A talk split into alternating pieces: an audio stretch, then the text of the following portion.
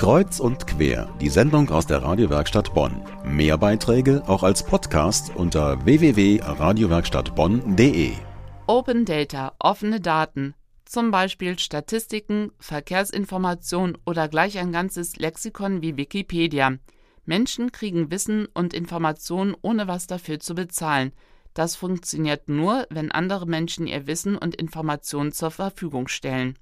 Auch in Bonn gibt es eine Gruppe von Open Data Verfechtern. Patricia Guzman hat sie im Stadtlabor in Boll besucht. Zusammenarbeiten und Ideen austauschen. Das will eine Bonner Initiative fördern in und für Bonn. Sie nennt sich OK Lab.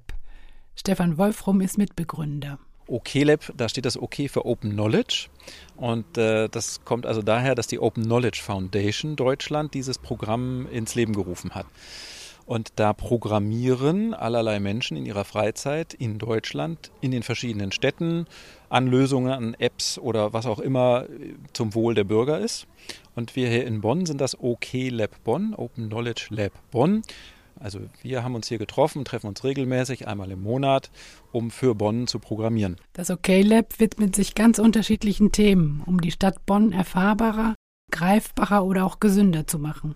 Stefan Wolfrum hat zum Beispiel einen Sensor entwickelt, der den Feinstaub misst sogar für den Balkon. Oder wir stellen das an Laternen, äh, machen das an Laternenmasten fest, an Ampeln oder wir machen es sogar an einem Bus fest und so ein Sensor fährt durch Bonn und misst mal auf der Strecke, wie denn die Luftqualität da überall ist. Da kann man sich schon noch einige Anwendungen auch vorstellen. Zum Beispiel könnte ich mir vorstellen, ein Navigationssystem für Radfahrer und es wird der Weg gefunden, der die beste Luftqualität hat. Zum Beispiel sowas könnte man machen. Große Pläne, das Projekt entwickelt sich. Auch Josef Schugt hat eine kreative Idee mitgebracht.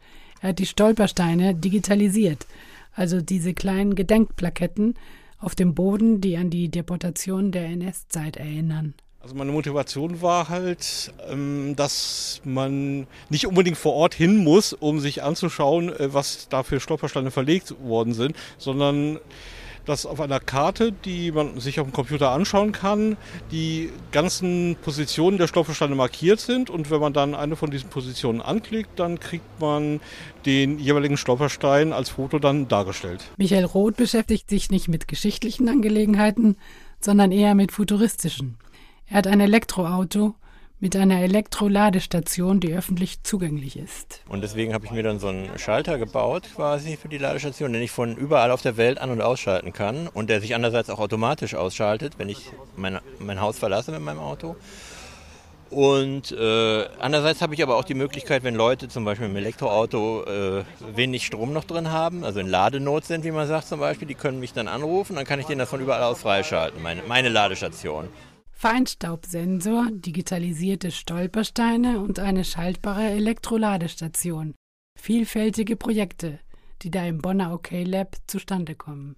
Noch einmal Michael Roth. Also solche Projekte, wie sie hier äh, vorgestellt werden, die erfordern ja sozusagen, dass man in vielen Bereichen was kann. Man muss Elektronik basteln können, ne, man muss äh, Ideen haben, man muss äh, programmieren können ne, und das Ganze dann auch in die Realität umsetzen können haben Sie Lust bekommen, auch für die Stadt Bonn eine Idee umzusetzen? Sie müssen kein Computerfreak sein.